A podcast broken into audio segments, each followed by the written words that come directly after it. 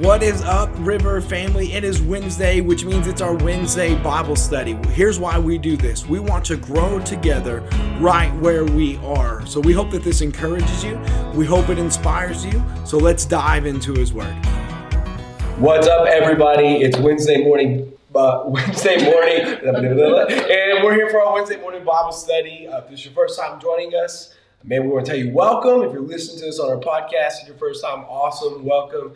Uh, what we're doing is we want to grow together right where we are, and the method that we've chose to do that is by taking the Bible in in bite-sized portions. So uh, we're in a really, really good spot. Easter is um, four Sundays away and we are now into uh, we're going to enter into the friday where jesus is going to get arrested later and all this other stuff. But there's this really important scene that happens in the garden so if you got a bible open it up to mark chapter 14 we're only going to read 11 verses we're going to go 32 through 42 I, I know if you do math, 42 minus 32 is 10, but you got to include 32, which makes it 11. All right, anyways, so I know. Uh, hey, let me introduce who's with me this morning. We got Brittany over here, our youth pastor Naomi, Hello. my amazing wife Alexis. Very amazing. Mm, Right. She's pretty. And then, all right, and then you guys, you guys know me. I talk all the time. But Yeah. let's go. Let's dive in. Mark chapter 14, verse 32 it says, "And they went to a place called Gethsemane." And he said to the disciples, Sit here while I pray. And he took with him Peter, James, and John, and he began, uh, he began to be greatly distressed and troubled. And he said to them, My soul is very sorrowful, even to death. Remain here and watch. And going a little further, he fell to the ground and prayed that, if it were possible, that the hour might pass from him. And he said, Abba, Father, all things are possible for you. Remove this cup from me. Yet not what I will, but what you will. And, and he came and he found them sleeping, and he said to Peter, Simon, are you asleep? Could you not watch one hour? Watch and pray that you may not enter into temptation. The spirit indeed is willing, but the flesh is weak. And again he went and prayed, saying the same words. And again he came and he found them sleeping, for their eyes were very heavy, and they did not know what to answer him. And he came the third time. And he said to them, Are you still sleeping and taking your rest? It is enough. The hour is come. The Son of Man is betrayed into the hands of sinners. Rise, let us be going. See, my betrayer is at hand. All right, so we're hitting kind of the climax of the gospel, right? We, we know Jesus is going. Um, it's like watching a movie where you see like there's a bunch of really good stuff, and then there's like this big struggle, this big trouble, and then that would be the climax, and then at the end is kind of the redemptive moment.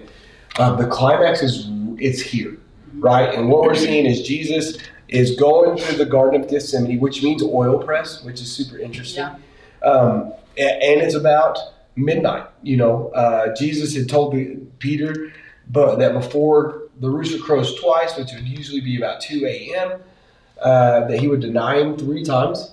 So we're that was Thursday. We are now into the Friday, like the the cross is the the trial and all that other stuff.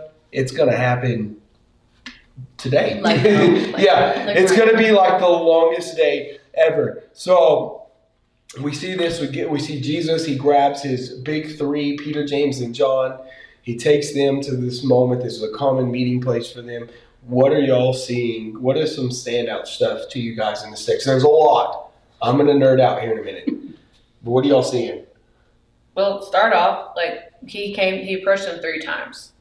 Yeah, I didn't realize That's and it said on the third time he said to them, like at the very beginning, it says the hour has come. I think it's very interesting because isn't three the number of completion? yeah, Isn't the third time is when the hour has come, when the moment's come where he is going to be. I mean, he's going to be the lamb to be sacrificed. yeah. Um, so that was that's huge. Uh, my other one is verse thirty-seven, where he actually calls Peter Simon. He refers back to his original name before he when before he met him and had completely changed it. I think that's very interesting that he doesn't refer to him as Peter in this verse, and it said Simon. Yeah, do you remember the conversation where he like where he really emphasized Petros? Um, we see him call him Cephas, which is another. I think that is like Aramaic or something, but Petros is the Greek name for uh, Peter. But it's right after he Peter like boldly stands up on behalf of. So there's boldness in this, And he boldly stands up on behalf of the disciples and says, You're the Messiah, you're the Son of God. And he says, And this is why I call you Peter, and upon this rock I will build my church, and the gates of hell won't prevail. So in one scene, he calls him Peter because of his boldness. Yeah. Why do you think he calls him Simon? Because it's acting like Simon. Peter. Yeah. You're like, bro, stop being Simon. well, because I mean, Simon was who he was before Christ, mm-hmm. before he actually had an encounter with Christ. Yeah. I'm not saying that he wasn't, you know, he was a Jew, of course, but like this is when, like, when he physically had a moment with Jesus, like when he was actually boldly in front of Jesus, his name got changed. Mm-hmm. But like you said on Thursday, he did, like Jesus tells Peter, "You're going to deny me," and he's like, "No," and he says it. He's like, "I even if I die with you, like I will never disown you." Yeah, and in this another moment- bold, another Yeah, another bold like pro- proclamation, like he declared it, and then right, not not like you know less than twenty four hours, he can't even stay awake to pray. Yeah. And I'm just thinking, like these disciples have walked with Jesus for a long time. They can tell he's probably full of distress and sorrow. They can tell Yeah. something's up. Yeah. And in their mo- his moment of the Jesus moment of need, like he tells them pray, they don't do it. They fall to their like their flesh. Mhm. And I think, I mean, I think Simon is more of a flesh name, like that's his fleshly name, and Peter is more of his bold name, of Christ. And I think that's why he refers to him as Simon. He's like, you're more on your flesh than you are on me. Okay. I so- think I think a fun question to ask would be like, who were you before Christ, and then who are you after? And then I don't I don't know if the Lord gave you another name, but like I didn't get two names. I don't know about y'all, but like I wonder if there's moments where it's like Naomi, stop acting like little Naomi, Like, baby Naomi. Naomi, big Naomi. New Naomi, old Naomi. Well, Yeah. think about being old like a kid. Like a kid, like, do you have a name that your parents call you when they're just talking to you versus a name that Yeah, you're, like when you're in trouble? yeah. Like for me, like my grandfather, he always called me sissy, but when I was in trouble, it was Alexis. Uh-huh. Bradley, it's Bubba. And then when he's in Bradley James, Bradley, son. Yeah. or son. yeah, Yeah. like you do, you change your names dependent on the actions that you're seeing. And I, I think that's why. I think he sees that he's being like Simon, which is a broken reed. Yep. Yeah, broken, broken. not not Simon there's means no broken reed. there's no good with it, and versus Peter, a rock, a foundation. Yeah, that's cool. So, So- that was my big takeaway. I want to go to your first point because this is where I want a Bible nerd. Um, I love Genesis. Like Genesis has become a big part of my life. In the creation story, you have two sets of threes. In the creation story, so the first set of three is light. God speaks, there's light. Then He uh, separates water, and then He calls land forth. That's the first set of three. And the second set of three, He builds the sun and the moon to hold the light. Then the second day, uh, the second in the middle of it, he calls the fish, creates the fish in the, in the water.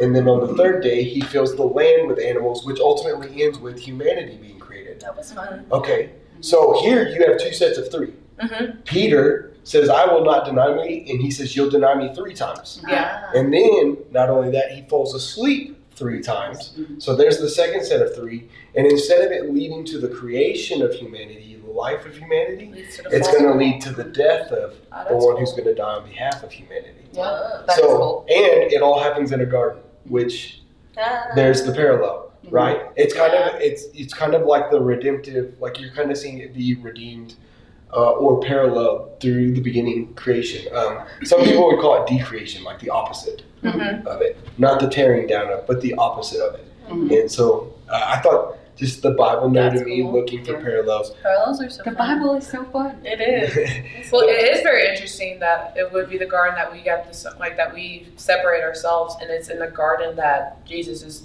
pretty much saying like this is where we're going to balance it back. Yeah. This is where we're going to put the bridge to bring y'all back. He's like, this is where like last garden was where y'all destroyed it. He's Yeah. like, this is where I'm going to rebuild it. That's cool. Oh, that is. It's like the first garden, they separated themselves from God, and this one, he's pursuing God to bring humanity back, to God. Yeah. So they get the they get removed. It's it's really interesting. Adam and Eve get removed from the garden as blessing, like as God's. It's not a blessing. They had sinned, they'd messed up, but it was like protecting them. Mm-hmm. Does that make sense? Jesus is going to get removed from the garden to redeem humanity. To he, he becomes arrested so that it would eventually lead to the cross and humanity coming back. Mm-hmm. What's interesting is the day, the middle day that Jesus is in the grave, the day before he resurrects, is the seventh day. It was the Sabbath. It was the day of rest, and then he came back to life on the eighth day, which be would be the first day of new creation. Yeah. You know, so again, A lot of another parallels. yeah, a lot of biblical parallels. And I think Um, you're gonna keep seeing it throughout this because, like, Yeah. we could go about the tree, but that's for y'all's later Yeah, it started- But there's another parallel that's gonna be coming up. Yeah, it started with a tree And it ends on a tree. it Yeah. ends with a Yeah. tree. Um, let's talk about this. Uh, it says, uh, you know, for the most part, like when we see emotions within Jesus, we see um, compassion. You know what I mean? We've seen Uh, anger. We've seen, yeah, anger. He turns in, he goes in, and he turns the tables. This is the first time we've seen distress or anxiousness. Yeah. Would be a way to look at it. Why do you think?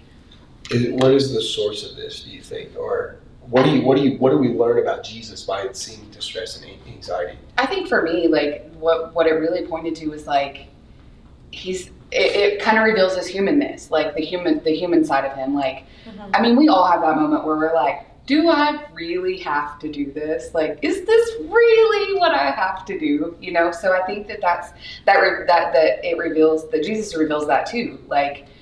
And for us as believers, it's like, oh, okay, Jesus went through this too. Like, but I'm gonna do it, but I just don't know that is this really necessary. So I think it's just really cool that it shows like how like the human side of Jesus and how we can relate to that part of it. Um, so that's kind of what I where I went with it. That's really good. Um, what about what about you two? Well, and we kind of breached on this, but like, it makes me kind of think of the story of Abraham and Isaac. Because, like, Isaac was his son, he was excited for him, and then God tells him he has to sacrifice him. Mhm. And Abraham did, like, he went through the whole process. He took him on the journey, he took him up on the mountain, he got, got him on the altar and was, like, about to just go and kill his son.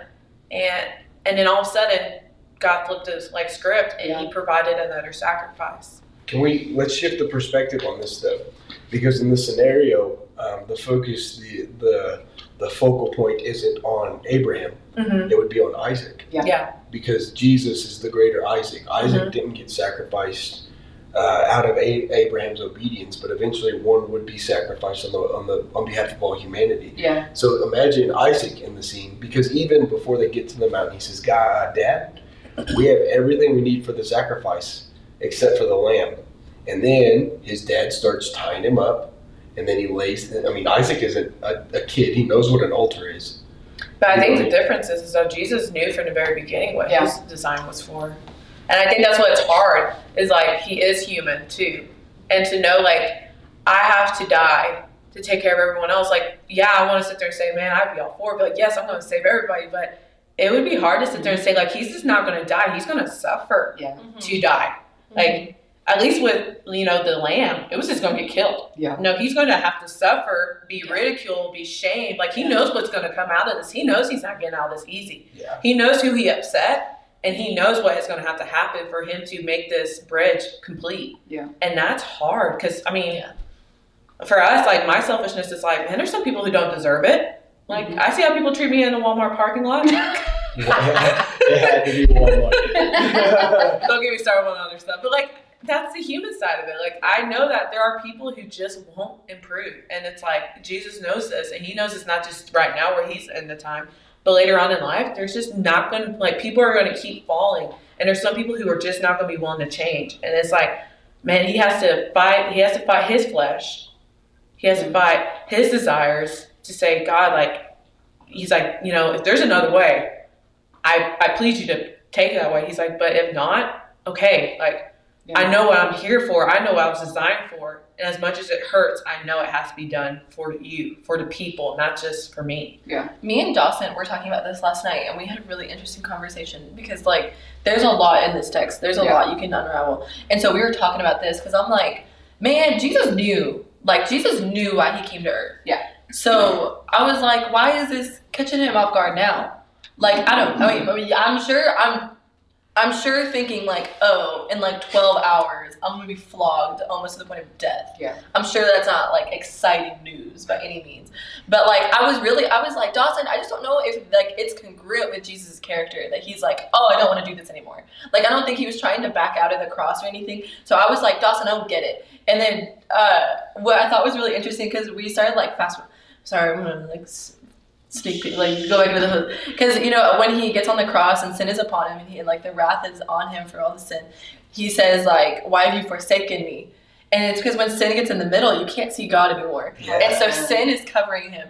And so I think part of the stress is because Jesus has always been in connection with the Father, Yeah. and so all of a sudden he's about to be like, "Dude, where's my dad?" Yeah. And so I think there's this overwhelmingness of like, holy crap, I'm about to lose this connection too, because like I don't I don't think when because perfect love casts out fear. And so he's constant I mean, he's literally the son of God. Yeah. So he's constantly in connection with God, you know? So I think a big part of like the overwhelming and like the stress, like yeah, for sure. Definitely not excited to be flogged. No. Not Yeah. looking forward to that one. But I think a big part of it was also like, oh my gosh, I'm not gonna have you. What am I gonna do? I'm not gonna have you. I think a lot of that was like, I think that part of that because I don't know. Do you think it was? I think it was anguish. It was sorrow. So it wasn't fear. I'm making Yeah. conclusions, but I, I, I don't know. I thought that was Uh, well, let me let me because a, a thought for that is we know the Bible says the wages of sin is Death. death, Mhm. right? Uh, in the beginning, Adam and Eve, they're there. He says, "When you eat of this fruit, you'll surely die." What did death look like to them? It was being kicked out of the garden. Yeah. Yeah. So we, in modern terms, when we view the word death, we view death as the moment that our heart stops, right? That our body quits moving. But what if the biblical definition of death isn't the moment that our heart stops, but that moment that we're separate, like that we're separated from God? Like Yeah. act true death is being out of the presence of God. Because you think about how Jesus apply, uh, speaks about people who believe in Him that have passed. He doesn't call them dead; he calls them asleep. Yeah. You know, Mhm. so maybe maybe Well, and it- there's something there. They say to die to yourself, That's like it's not to actually physically die, but it's like kind of like letting go of a certain part of you and letting that be no longer alive.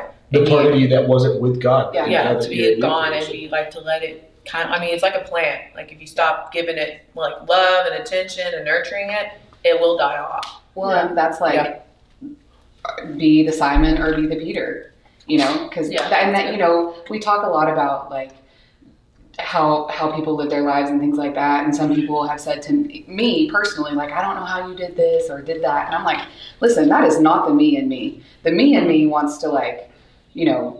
Whatever the situation may Yeah. be, but the Jesus in me is like, no, this is what you need to do, and I think that that's perfect for what this passage is- talking about. Like, you know, don't let the you and you cloud the blessings that Jesus has for you in Him. So, That's Yeah, I good. just I think we just don't need to discredit how powerful this moment is because for like sure. Yeah. Jesus is being very human. Yeah. He's Yeah. being us. Yeah. And like the three people, his three closest that he chose to come and pray alongside him, didn't even do that. Yeah. Yeah. And how like how powerful this moment is. Like he's going at this alone. Mhm. And like I think when he called the three, he was kind of hoping that they would come alongside him and like be that kind of like that like you know holding his hands up when he was weary, and they failed. Yeah. And I'm not saying like it's the same scene, but it's like you know just the whole friendship and relationship. Like I Yeah.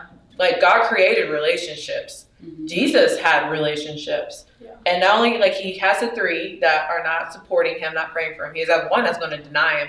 And now he's about to be approached by one that's going to betray him Yeah. for like chunk like chump change. Yeah. I mean, I know he's God too, but that's a lot of emotion Yeah.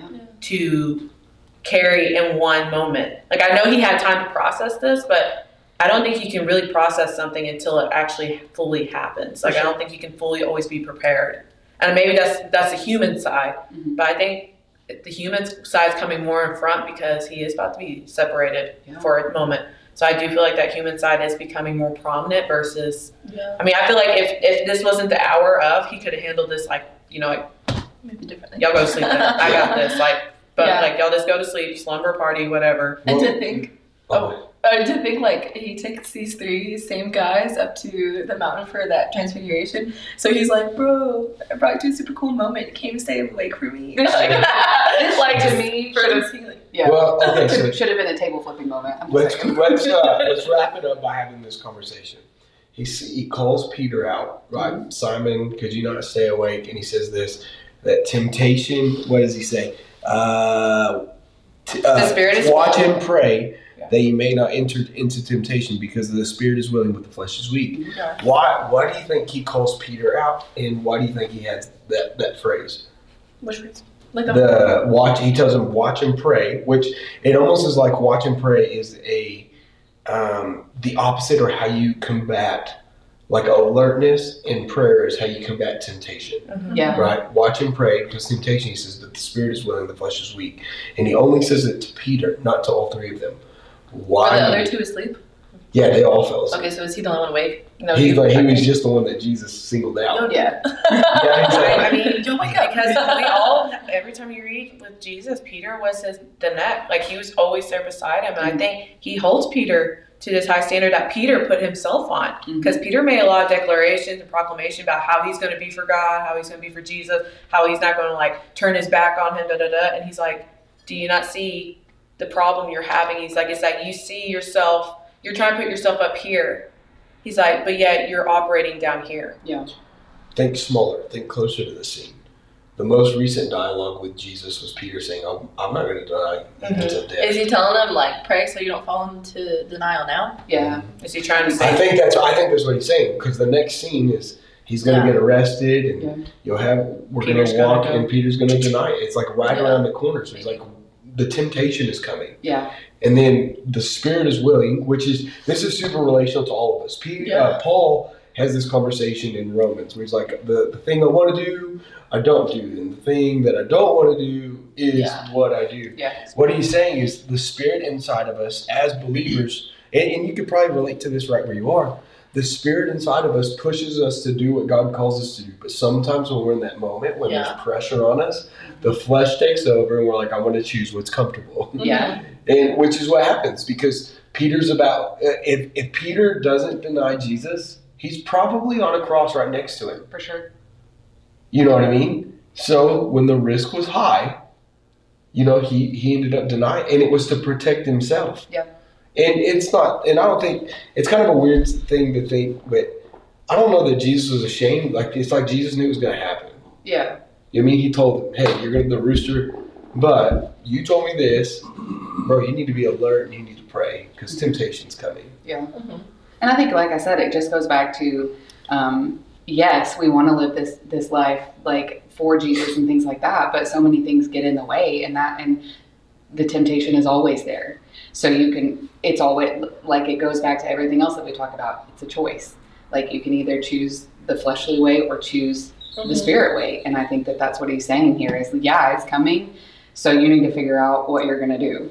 Yeah. So I think fasting is also like a great way to like where the spirit is willing but the flesh is weak. yeah, I think like that's like a good way to practice the discipline Mhm. of like choosing the spirit over over your flesh because like your flesh is like give me that hamburger but Where every the day fuck is that? so you said Gethsemane is the name. It means oil press, right? Yeah. yeah Isn't it very interesting? We're talking about like he's talking about the pressure of temptation coming, and like think of an olive, like an olive is whole, complete, whatnot.